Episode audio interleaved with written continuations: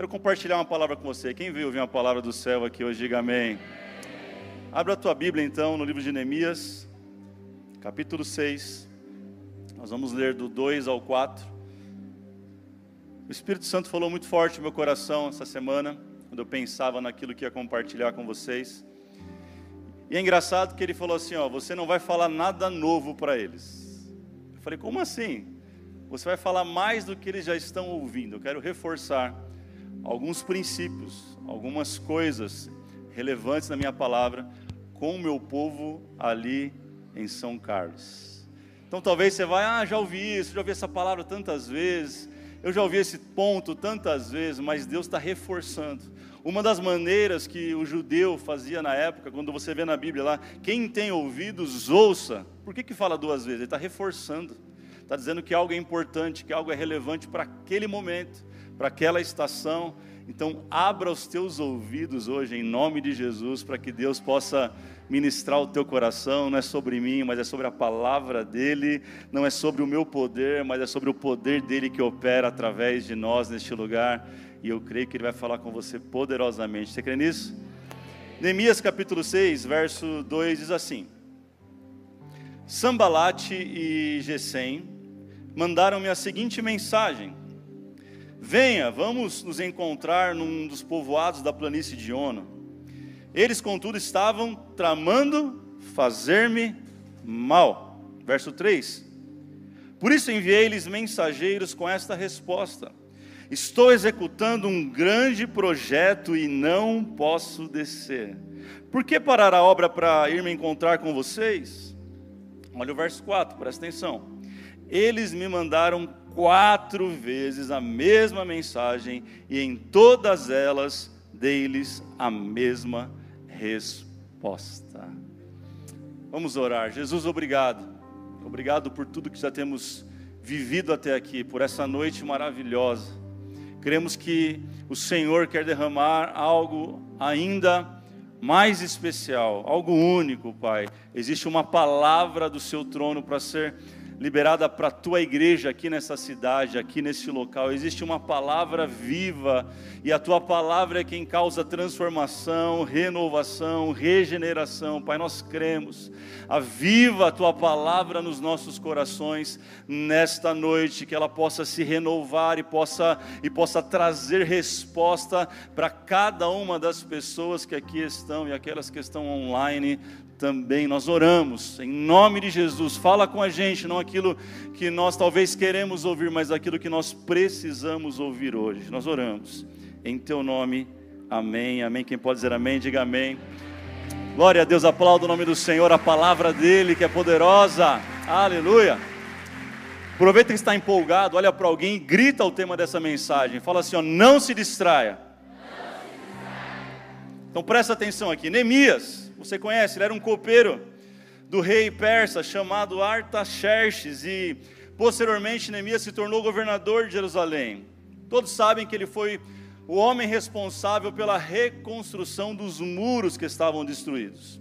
Ele é levantado nesse, nesse momento pós-cativeiro babilônico, chamado por Deus para uma obra poderosa. Neemias significa o Senhor consolou. Neemias era copeiro, diga copeiro. Diferente do copeiro que nós temos hoje, imaginamos, era completamente diferente o cargo e tinha um risco muito grande, porque o copeiro não só servia, mas o copeiro naquela época, ele era responsável por provar o alimento e a bebida que o rei bebia, antes dele beber não só responsável por experimentar, mas ele escolhia os melhores vinhos, a melhor bebida, para que o rei pudesse matar a sua sede, se deliciar com aquela bebida. Mas não era uma profissão assim que estava muito na moda, não tinha muita gente querendo concorrer à vaga de copeiro, por quê? Porque ele provava antes, porque se alguém tivesse que morrer envenenado, era o copeiro. Essa era a profissão de, de Neemias, segundo o que a Bíblia diz para nós. Era alguém de extrema confiança, diga extrema confiança. A Bíblia diz que passa o tempo e Neemias, que era uma pessoa feliz, uma pessoa alegre, uma pessoa sorridente, ele está andando cabisbaixo pelo palácio e o rei vem do semblante de Neemias percebe isso nele e pergunta: O que está acontecendo com você, rapaz? Você não é assim. Ele fala: Olha só, o, o meu povo, a cidade dos meus pais está assolada, as portas estão queimadas, os muros foram derrubados e eu estou triste, eu, eu, preciso fazer alguma coisa com isso. Capítulo 2, um pouco antes do que lemos, vai dizer que, porque a mão do Senhor estava sobre Neemias, o rei não só permitiu que ele fosse até lá a fazer a obra que Deus tinha para a vida dele, mas que ele deu todo o material para essa obra. Neemias então parte em direção a Jerusalém com carta totalmente autorizado, mas algo acontece logo quando ele chega em Jerusalém, algo chamado oposição. Oposição, diga oposição. Três homens em particular, Sambalate, Gesem e Tobias. O texto que nós lemos, esses poucos versos, eles narram apenas uma das tentativas de oposição que Neemias sofreu durante esta grande obra. Mas o incrível é que Neemias ele não perde o foco. Neemias ele não se distrai. Neemias ele fica atento a tudo aquilo que Deus tinha dado de instrução para ele. Eu li uma frase uma vez que foco é a arma dos perseverantes e a armadura dos vitoriosos. Ah, guarde isso no teu coração. Se você quiser anotar, é melhor ainda. A, a estratégia do inimigo sempre será a intimidação. A estratégia do inimigo sempre será a intimidação, porém o objetivo final é te distrair daquilo que Deus está realizando na sua vida. A estratégia é intimidar, mas o propósito, o objetivo é distrair. Como? Muitas vezes o inimigo vai te distrair, dizendo para você, colocando dúvida no teu coração, para que você pense: Ei, quem é você para fazer essa grande obra? Logo você, de onde você veio, onde você nasceu, dessa família. Quem é você? Quem disse que o rei te viu? Quem disse que o rei dos reis te viu e te deu autorização para restaurar a tua família, a tua casa, a tua história, os teus negócios? É um espírito de intimidação intimidação que se apresenta toda vez que Deus quer fazer algo poderoso em nós. É um espírito que vai tentar te acusar e dizer para você assim: você nunca vai dar conta desse projeto, é muita areia para o teu caminhão. Ei, você é só um copeiro. Você é só alguém que foi levantado para experimentar uma comida e se tiver que morrer, você, você é insignificante. Quem é você, é um espírito chamado intimidação. Você vai ler a história de Neemias e percebe que ele está diante desse espírito o tempo todo, é um espírito que é levantado para tentar atrapalhar a obra de Deus na nossa vida. Mas não se esqueça que o objetivo desse espírito é tirar o teu foco, é te distrair. Por quê? A, distra... a distração talvez seja um dos grandes males deste presente momento que vivemos. Nós somos a geração mais distraída que já existiu de todos os tempos. Por exemplo, a tecnologia, ela veio para resolver um problema que a gente não tinha. Já parou pensar nisso? E ela te mantém distraído o tempo todo. Experimenta pegar o teu celular quando chegar na sua casa e olhar ali nas configurações quanto tempo você passa só em entretenimento, em coisas que são fúteis muitas vezes, que faz parte da vida. Às vezes a gente quer pegar o celular só para rir. Eu digo que eu pago a internet só para rir. Tem coisa engraçada na internet, tem ou não tem? Mas a maioria delas não passa de distração. Esses dias eu recebi um vídeo importante, uma mensagem, alguém falou assim, ouça essa mensagem, Deus vai falar com você. Eu comecei a ouvir aquela mensagem, quando deu duas horas eu percebi que eu estava vendo um vídeo de uma girafa em acasalamento. Eu falei, Deus, como é que eu vim parar nesse vídeo? Alguém já aconteceu isso? Distração. Você não percebe, você já está em outro lugar. Nós viemos agora de São Paulo para cá, nossa igreja fica em Santo André, e você não pode dirigir em alta velocidade numa estrada como essa e se distrair. Distrair com o celular, distrair com a placa, distrair tentando ler alguma coisa. Você não pode, porque todas as vezes que você está num tempo de aceleração, é o momento que você não pode piscar os olhos. Fala para alguém, cuidado com a distração. A distração tem roubado o nosso tempo com Deus e também com as pessoas. Então, em primeiro lugar, se você crê que Deus tem algo incrível para realizar na tua vida. Quantos creem? Levante a sua mão aqui neste lugar. Não só quem crê, levante a sua mão. Se você crê que Deus tem algo para realizar com esta igreja, número um, anote isso no teu coração. Você vai ter que aprender a dizer não. Olhe para alguém e diga assim: aprenda a dizer não. Steve Jobs, o criador da Apple, ele diz que foco é dizer não. Foco é dizer não. Para cada, cada não que nós damos, a gente não percebe, a, a gente está tá dizendo sim para um monte de outras coisas. Então, foco é dizer não. Eu falo hoje com pessoas, não, talvez tenha aqui, Santo André tem muito, mas não sei se tem em São Carlos. Eu falo com pessoas que só sabem dizer sim para tudo. Tudo que aparece eu vou. Eu não estou falando de coisa boa, não. Tudo que aparece, qualquer convite que vem, você nem, nem pondera, você nem considera e você vai. Ah, vai viajar para onde? Nem sei, mas estou indo, é viagem, estou dentro. Uh, praia, vamos embora. Não, projeto, qualquer projeto eu estou dentro, mas você não quer saber o que está acontecendo, qual o objetivo, qual o propósito. Sabe, Deus está falando com alguém aqui nesta noite. Sabe, não é porque alguns não têm foco mesmo, mas talvez tem outros que vivem dessa maneira porque querem simplesmente agradar todo mundo.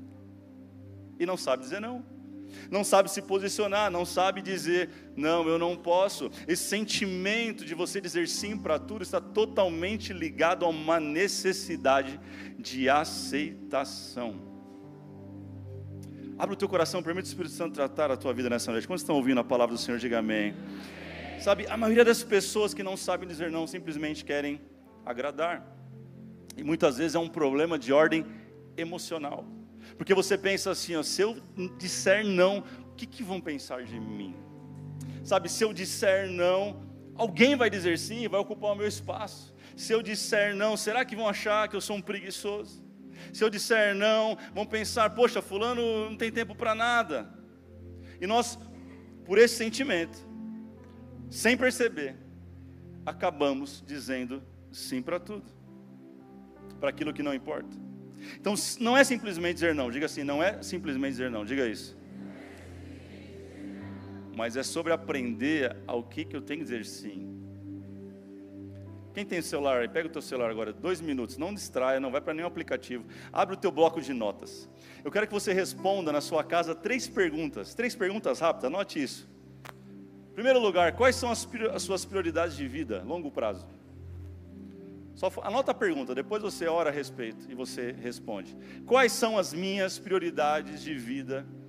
Isso fala de longo prazo. Primeira pergunta. Segunda pergunta, quais são as minhas prioridades semanais? Estou falando de curto prazo. Semanais. E terceiro lugar, quais são as tuas prioridades diárias? Anotou? De vida, semanais e diárias. Responda na sua casa. Quando você responder isso, você vai entender quais são as tuas prioridades. E a partir disso, você vai saber aquilo que você precisa dizer não. Tempo é uma questão de prioridade. Ah, não tenho tempo para isso. Prioridade. Quem aqui já começou a academia umas 10 vezes? Levantamos, se levantar a mão, estou brincando. Mas quantas vezes você foi naquela casa de lanche top? Tempo. Tempo é questão de prioridade. Você tem que aprender a dizer: não tenho tempo para esse projeto agora. Você tem que aprender a dizer: não conte comigo dessa vez. Você tem que saber dizer: não posso almoçar com você nessa semana, talvez na outra. Não consigo te ajudar com essa atividade. E de coisas comuns, diárias, você vai levar para a sua vida espiritual. E é isso que vai mudar a tua história com Jesus. Quem está entendendo, diga amém. Então você vai dizer: talvez eu não posso comer hoje, por quê? Porque eu estou em. Percebe cada não que você dá, você está dizendo um sim bem grande para alguma coisa? Então você vai aprender a dizer: não vou transar com você. Por quê? Eu tenho uma aliança com Deus. Então vou dizer: não, não vou com você para essa festa. Não adianta insistir, porque eu sei que essa festa não é lugar para eu estar. Eu não vou ficar nas redes sociais o dia inteiro. Eu tenho mais o que fazer. Eu tenho que ler a Bíblia, eu tenho que trabalhar, eu tenho que produzir, eu tenho que cuidar da minha família, eu tenho que cuidar da minha vida. Faz sentido o que eu estou falando, gente? Eu não vou ouvir esse tipo de música porque não edifica, não me abençoa. Nós somos depósitos de esperança, a Bíblia diz. Você precisa tomar cuidado com aquilo que está colocando para dentro. Aprenda a dizer não. Bata na mão de alguém e fala assim: aprenda a dizer não, em nome de Jesus, querido. Olha, olha que incrível isso, Neemias, ele está dizendo não, verso 3, por que, que eu vou parar a obra para me encontrar com vocês? Está falando, não vou, por que, que eu não vou? Porque eu tenho muros para reconstruir, eu tenho uma porta que está queimada para edificar. Portas e muros falam de força e dignidade, diga força e dignidade. Neemias tem muita coisa em jogo para se distrair com inimigo, com oposição, com gente que não faz nada da vida e que atrapalhar aquele que está fazendo. Cuidado, aprenda a dizer não. Anota isso em nome de Jesus. O nível de intimidação que você está vivendo agora é proporcional ao tamanho da restauração que Deus vai fazer na tua casa, na tua vida, meu irmão. Vamos lá, quem crê? O Espírito Santo está numa grande obra com você. Ele está restaurando nessa noite a tua força, a tua dignidade, o teu coração diante dele. Não permita que nenhum tipo de intimidação do inferno te faça dizer sim para aquilo que Deus mandou você dizer não. Guarda o teu coração em nome de Jesus. Guarda, guarda o teu corpo, meu irmão, minha irmã, em nome de Jesus. Aprenda a esperar o tempo certo. Quem está entendendo a palavra do Senhor nessa noite, diga eu, eu, eu creio. Neemias 6,9 vai dizer: olha o que a Bíblia diz, nós não lemos, mas é, o próximo, é os próximos versos. 6,9 diz assim: estavam todos tentando intimidar-nos, pensando, eles serão enfraquecidos e não concluirão a obra. Eu, porém, diga assim: eu, porém, eu, porém orei. orei. Levanta as tuas mãos. A oração de Neemias foi essa: agora, Senhor, fortalece as minhas mãos.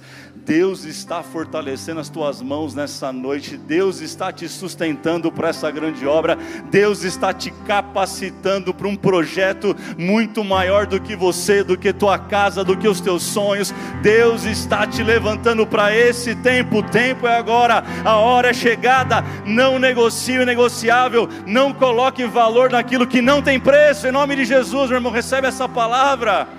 Oh, aleluia. Vamos lá. Olha o que disse Deus para Josué, capítulo 1, verso 6: Seja forte e corajoso. Quem recebe essa palavra, diga amém.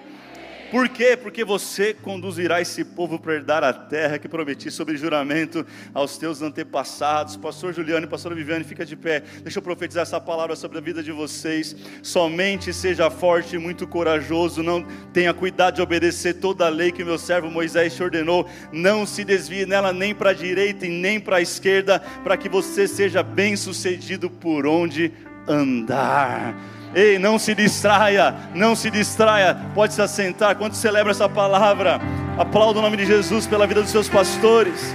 Eles estão numa grande obra. Quem vai junto? Quem vai junto? Quem vai junto? Quem vai junto? Aleluia! Oh! Olha para alguém e fala: não se distraia. Em segundo lugar, em segundo lugar, Neemias não só aprendeu a dizer não para aquele espírito de intimidação. Ele não só estava focado, mas ele estava disponível. Pega na mão de alguém e fala assim: esteja disponível. Sabe quanto tempo que a cidade ficou destruída? 150 anos. 150 anos. E sabe o que me espanta? Ninguém, antes de Neemias, se levantou para reconstruir. Ninguém teve coragem, ninguém se dispôs, ninguém. Por quê, gente? Porque muitos de nós, infelizmente, enxergam a bagunça, enxergam a desgraça e não fazemos nada com isso. Pelo contrário, a gente se habitua fácil em viver no meio da bagunça. Aqui não tem ninguém, Pastor Juliano, mas lá em Santo André tem um povo. Por que, que todo mundo viu aquilo destruído e não fez nada, gente? Porque reconstruir dá trabalho. Reformar. Reformar dá mais trabalho que construir, dá ou não dá? É mais fácil fazer do zero, gente. Dá trabalho. E, a obra da cruz, ela é uma obra de reconstrução de regeneração. O Espírito Santo tem muito trabalho com a gente, ele está reconstruindo, mas ele não para, ele diz que ele trabalha o tempo todo. Ele está trabalhando na tua vida, no teu coração, nos teus sonhos, nos teus projetos. Ele não para, mas todo mundo olhou, 150 anos passou, todo mundo falou assim: ó, eu não vou colocar a mão aí porque está dando muito trabalho. Dá trabalho fazer uma igreja para 3 mil lugares, é isso, 3.500, sei lá, dá trabalho, dá, não dá, gente. Mas é o que Deus chamou para fazer, então tem que fazer. Aqui não tem não, mas eu não entendo algumas pessoas que estranham quando tem um custo para restaurar o casamento, quando tem um custo para restaurar a vida profissional, sentimental, quando tem um custo para servir no ministério, para reconstruir a reputação. Você precisa entender que para destruir, ó, é rápido. Uma guerra está acontecendo no Oriente Médio, basta um míssil de grande proporção que destrói tudo. Agora, reconstruir dá trabalho. Já percebeu que o barato sai caro, geralmente? Sai, sai ou não sai, gente? O barato sai caro. Tudo que é bom custa caro, é ou não é? Vamos lá. Filho bom. Filho bom custa caro. Custa ou não custa? Quem tem filho aqui, diga amém. Você fala, estou arrependido, pastor. É muito caro esse negócio de ter filho. Dá para voltar? Não, para dentro não dá. Filho bom custa caro. Quem quer educar de qualidade, quem quer ensinar, quem quer colocar valores, custa tempo, custa dinheiro, custa caro. Filho bom, qualquer filho, você larga na rua, qualquer um cuida para você. Uma faculdade boa custa? Mandar o filho estudar nos Estados Unidos custa?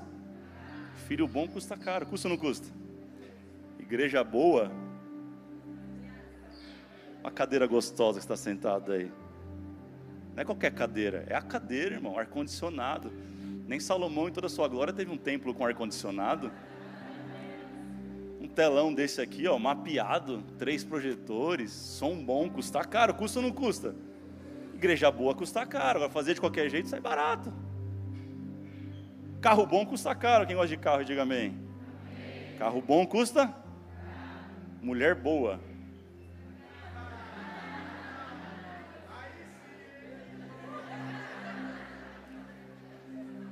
É, meu amigo, na revisão dos 20 mil não é tão caro, mas quando vai para a revisão dos 40, mulher. Aí tem que arrumar o airbag. Tem que dar uma levantada na traseira que a mola já deu uma caída, irmão. Custa caro. Fala para alguém, custa caro.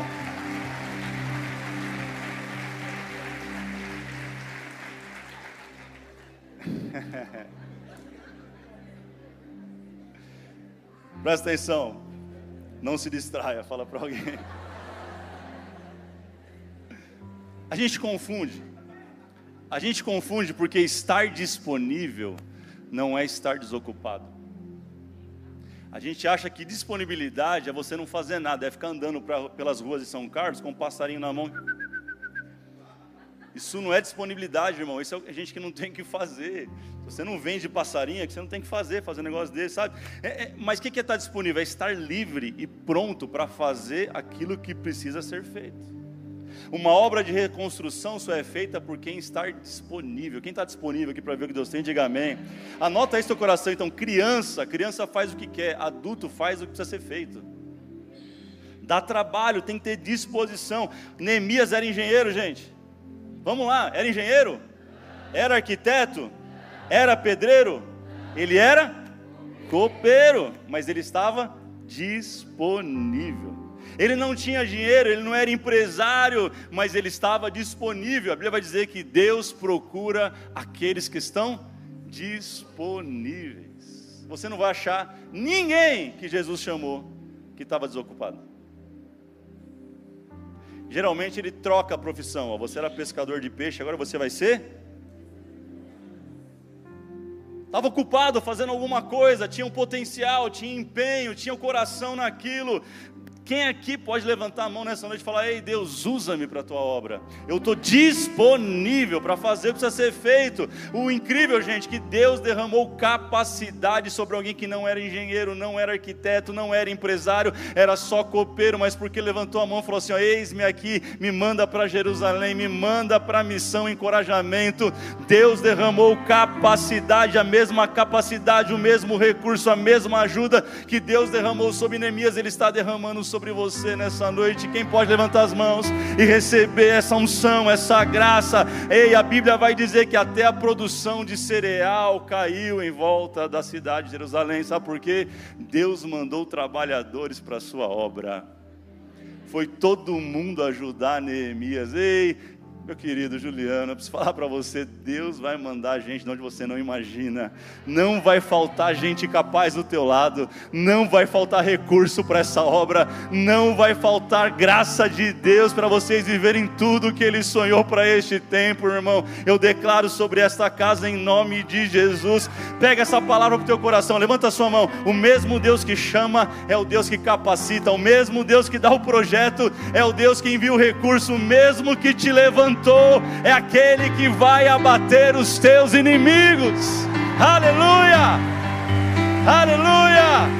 Bate na mão de três pessoas e fala: esteja disponível, esteja disponível, arregace as mangas, esteja preparado, trabalhe como nunca, mantenha o foco. Aleluia! Ah, querido, quem recebe essa palavra nessa noite? Não falou quanto tempo eu tinha, não. Vou até meia-noite. Quem tá.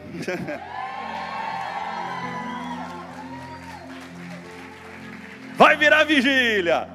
Vai não. Ai, que bom que encontrei um povo disponível. Porque tem gente que acostuma fácil com situação difícil. Não é o teu caso, talvez não, mas talvez está do seu lado, talvez ficou online essa noite. Tem gente que se acostuma fácil com situação difícil. Como assim, pastor? Se acostuma com o prego na Havaiana. Não vale cutucar o irmão do lado. Arrebentou o chinelo, você colocou um prego e falou: amanhã eu compro um novo. Já faz três meses. Você ficou, não é que ficou bom mesmo? Personalizado. Estourou o box, trincou o box, achou de fora a fora. Todo bom marido faz o quê? Compra uma fita.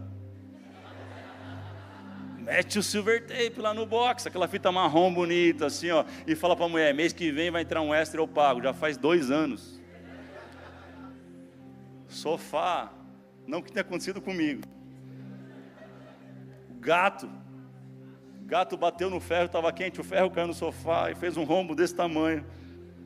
E eu falei, eu não, quer dizer, alguém falou, vai trocar o sofá rápido.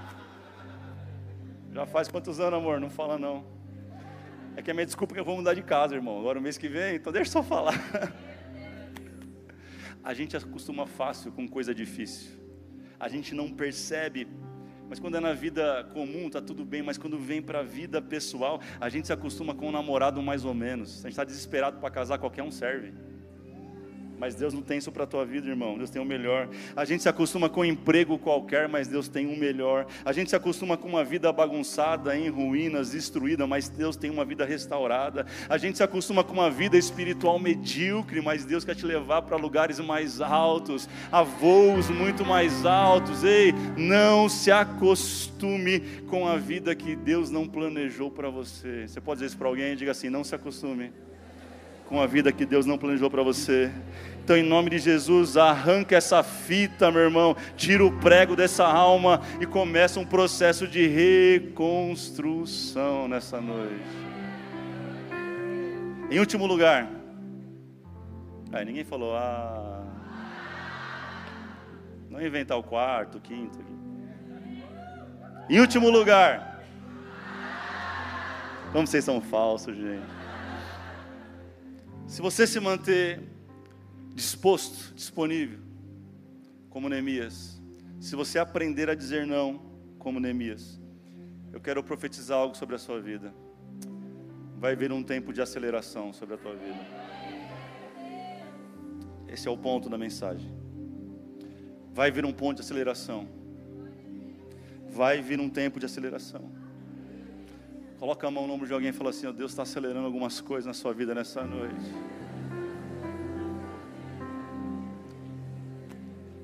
Olha o que vai dizer, gente, o verso 15 e o verso 16 do texto. Tem como colocar? O verso 15 e o verso 16, quero que vocês leiam isso comigo. Olha o que diz: o muro ficou pronto no dia 25, quinto de. Deixa eu ver a versão de vocês. 25 dia de. Vírgula. Vamos ler juntos agora essa frase final. Um, dois, três. Em.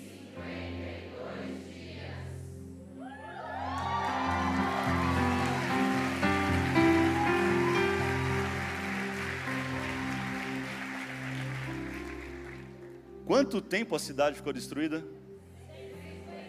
Quanto tempo? Em quanto tempo ela foi reconstruída? Meu irmão, se você não pegar isso aqui, você não vai pegar mais nada na sua vida. Tem gente aqui que vai fazer em 52 dias.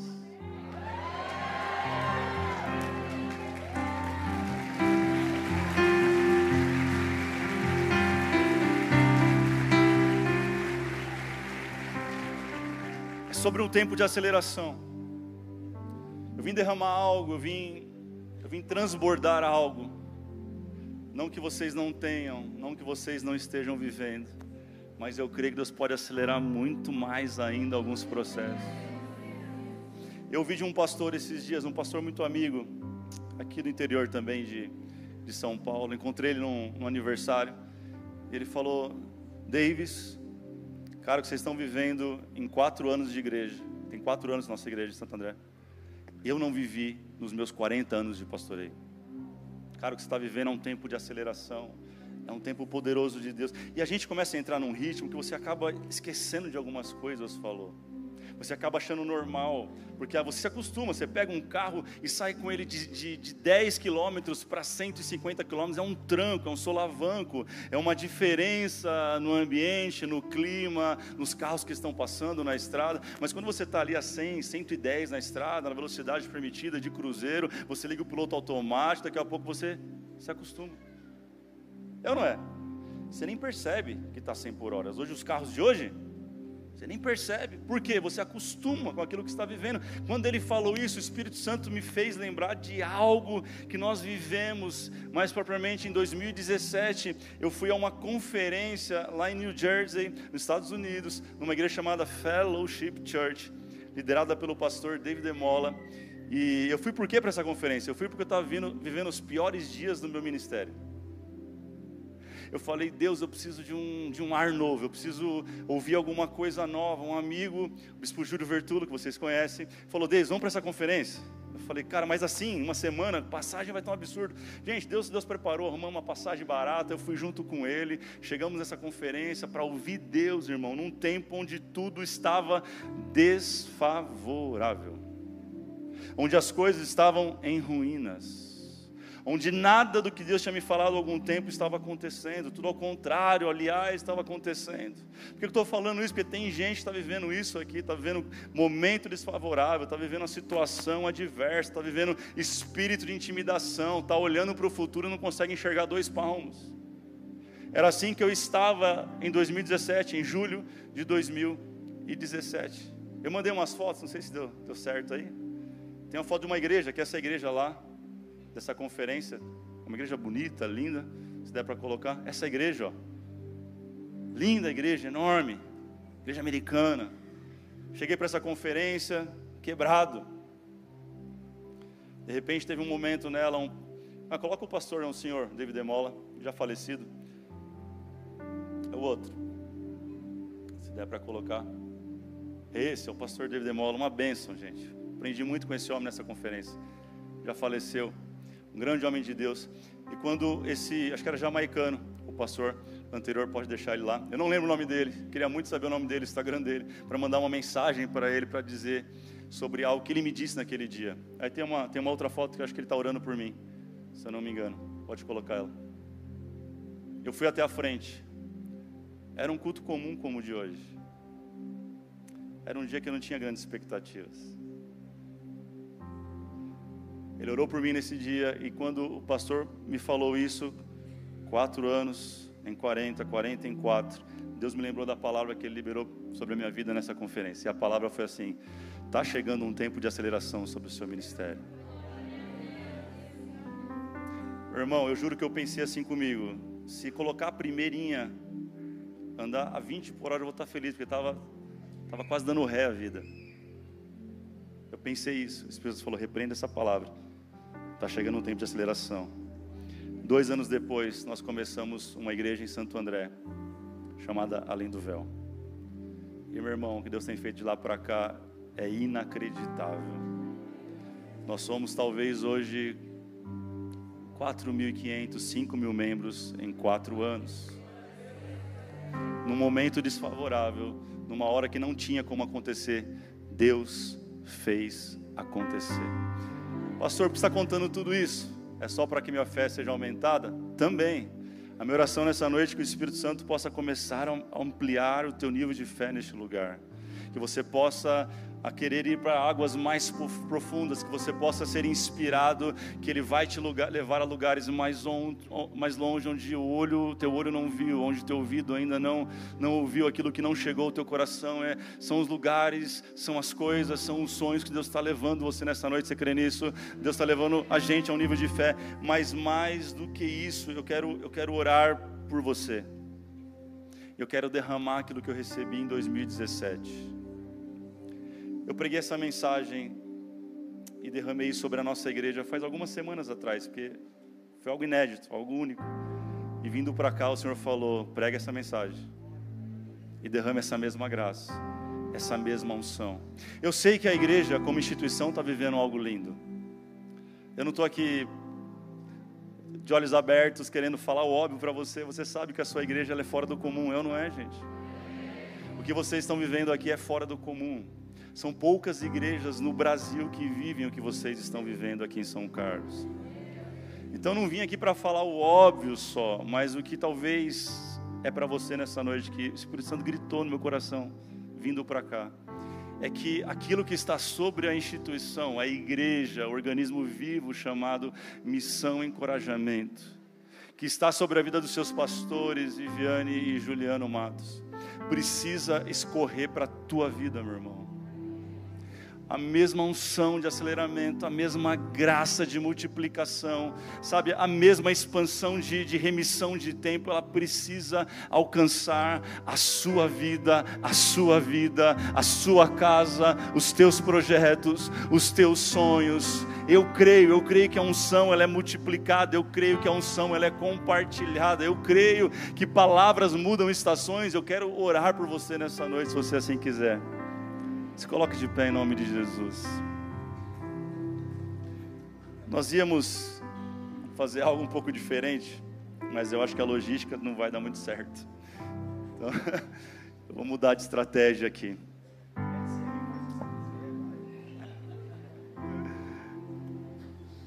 Quantos creem que uma nova unção está sendo derramada sobre você? Dá a mão para essa pessoa do seu lado, então. Fecha os corredores.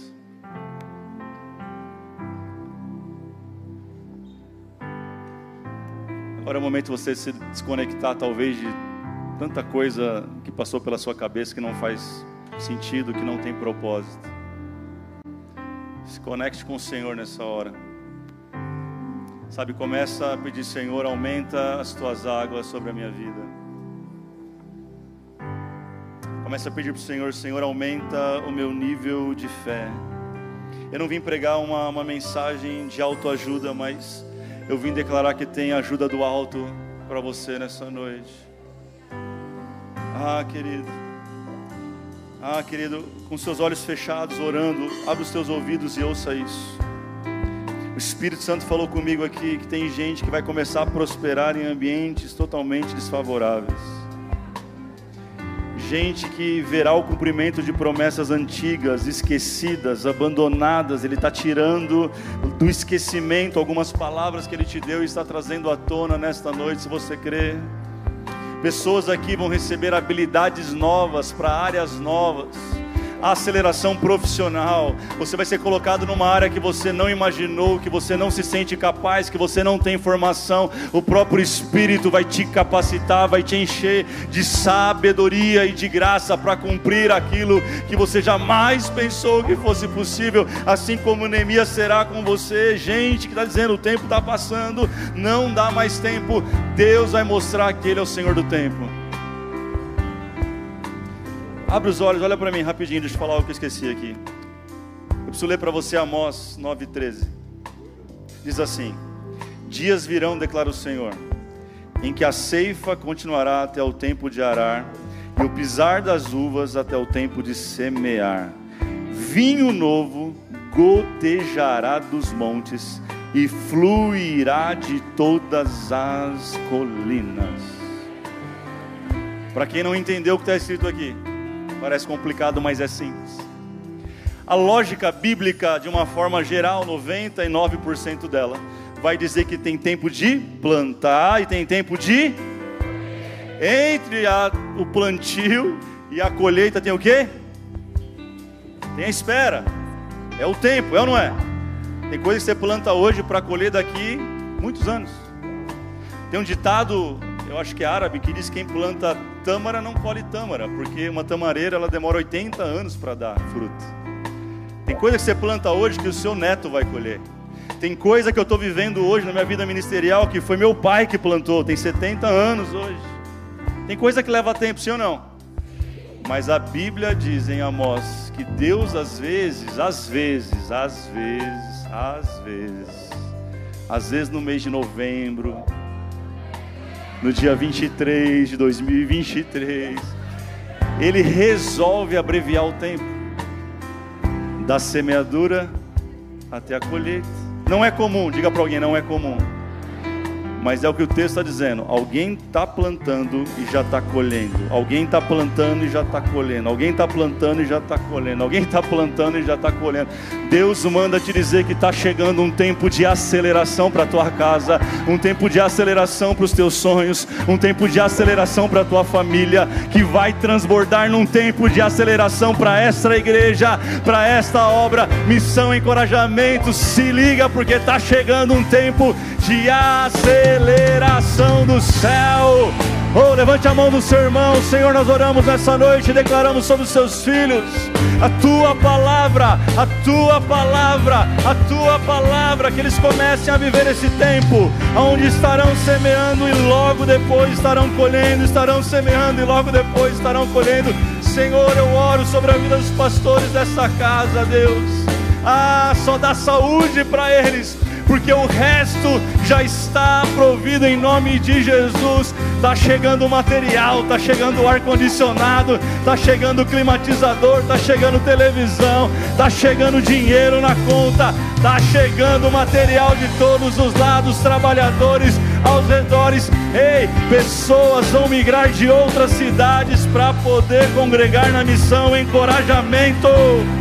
Pessoas viajarão 600 quilômetros, guarde isso, para vir ver o que Deus está fazendo neste lugar. Pessoas se mudarão de cidades e virão para São Carlos. Oh, se você quer, levante as suas mãos, diga eu creio, diga eu recebo, diga eu tomo posse dessa palavra. Aplauda o nome do Senhor o mais forte que você puder. Oh! O medo não vai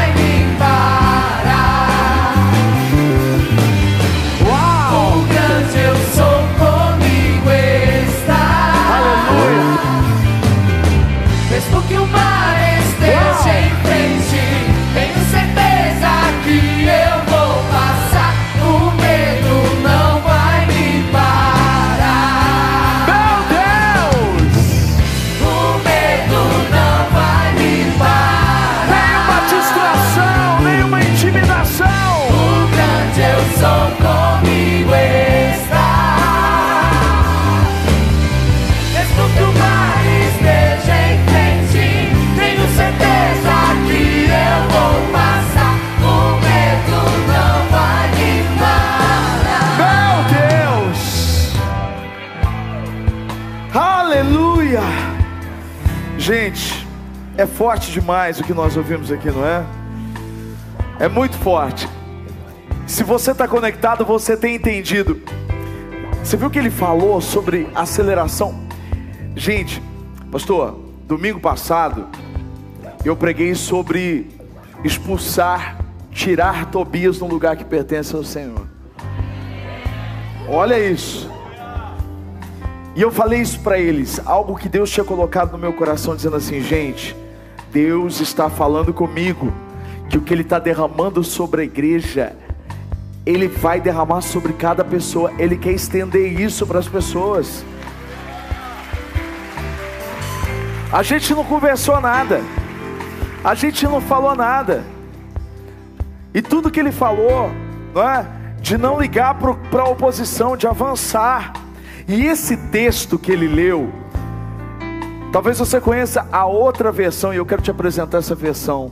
A versão da Bíblia Mensagem desse mesmo texto. Diz assim: ó. E é verdade, agora não vai demorar muito, é decreto do eterno. As coisas vão acontecer tão depressa que a sua cabeça vai girar, uma coisa depois da outra vocês não vão conseguir acompanhar a rapidez. Tudo vai acontecer de uma vez só. Para qualquer lado que vocês olharem, verão bênçãos. Uau! Aleluia! Quem foi abençoado por essa palavra? Meu Deus, pastora Dani, vem aqui, eu quero orar por vocês. Ó, os livros estão aqui na, na, na tenda, oportunidade única. Então, quando terminar o culto, mesmo que você vá para casa vacinar, ele falou que vai, olha, uh, vai assinar, ó. E ó, sabe que eu percebi uma aceleração desde 2017? Seu cabelo era preto, agora tá branco. Vocês perceberam, né? ó, ó, quem for sair por aqui pode dar a volta depois e para cá, tá? E quem tá aqui já vai para lá. Só só dar uma notícia para você.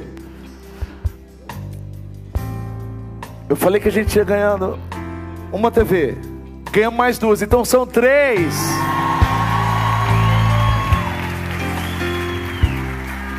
E ganhamos um climatizador. Uou! Glória a Deus. Ó, eu quero que você estenda suas mãos aqui para abençoar eles. Amém. Que palavra. Que palavra pontual. Eu não tenho dúvida que Deus falou para ele para pregar essa palavra. Não tenho dúvida que essa palavra foi para chacoalhar você, chacoalhar a gente. Amém?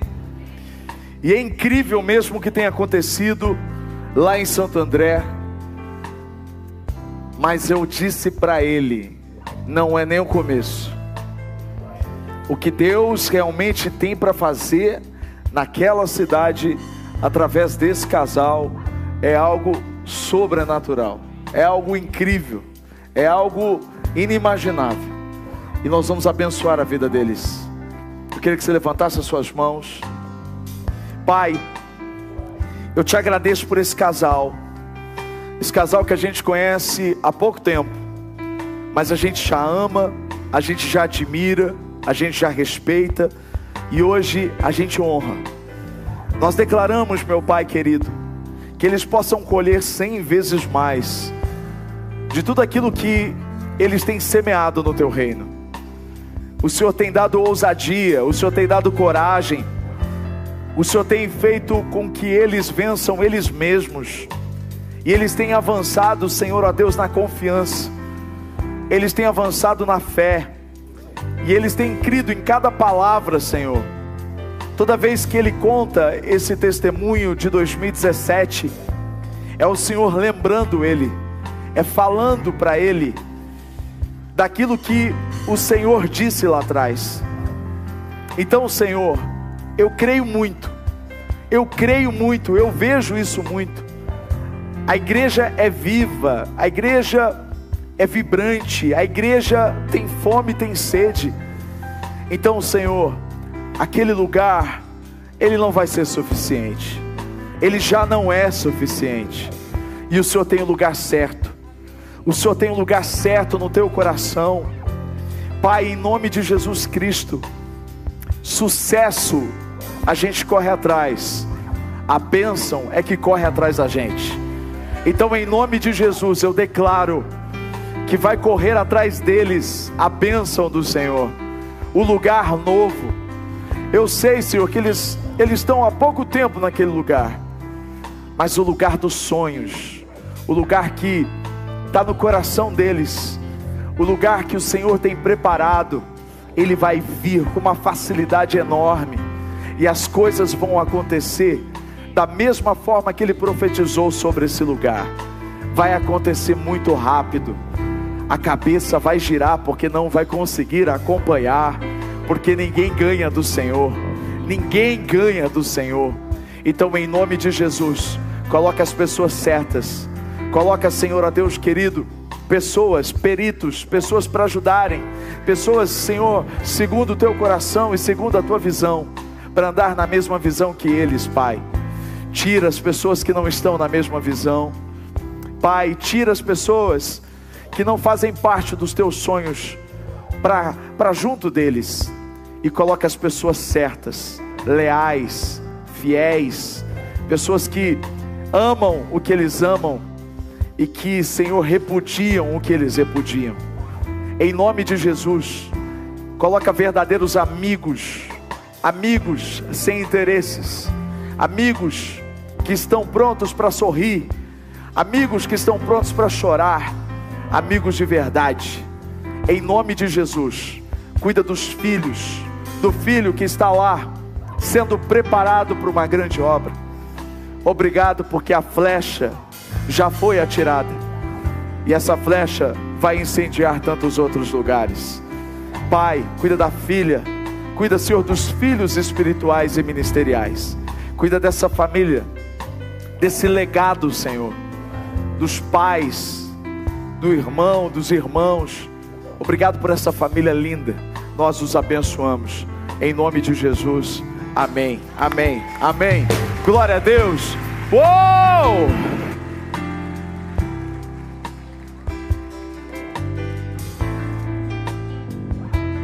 Ó, promessa é dívida. Ele está indo lá para a tenda agora. Pastora, Deus abençoe, viu? A gente ama vocês. Glória a Deus pela vida de vocês. Ele está indo lá para a tenda agora. Você pode ir para a tenda. Não é a tenda de Moisés, mas é a tenda com Davis. Uau! Vai ser bênção. Vai lá e compre um dos livros. A pastora também vai estar lá com esse devocional. Fez agora um encontro de mulheres maravilhoso lá. Foi coisa linda, gente. Coisa linda. Quero que você levanta a sua mão. A pastora tem o um devocional, lê todos os dias, ama, viu? Levanta sua mão. Domingão a gente está junto aqui. Vai ser top. Amém? Quem está com fome? Amém. Quem está com sede? Quem quer mais do Senhor? Amém. Ó, levanta sua mão. Que o grande amor de Deus, o Pai, a graça do Filho Jesus Cristo e a comunhão com o Espírito Santo seja sobre você, sobre a sua casa, sobre a sua família, hoje e para todos sempre. Amém. Amo vocês. Deus abençoe.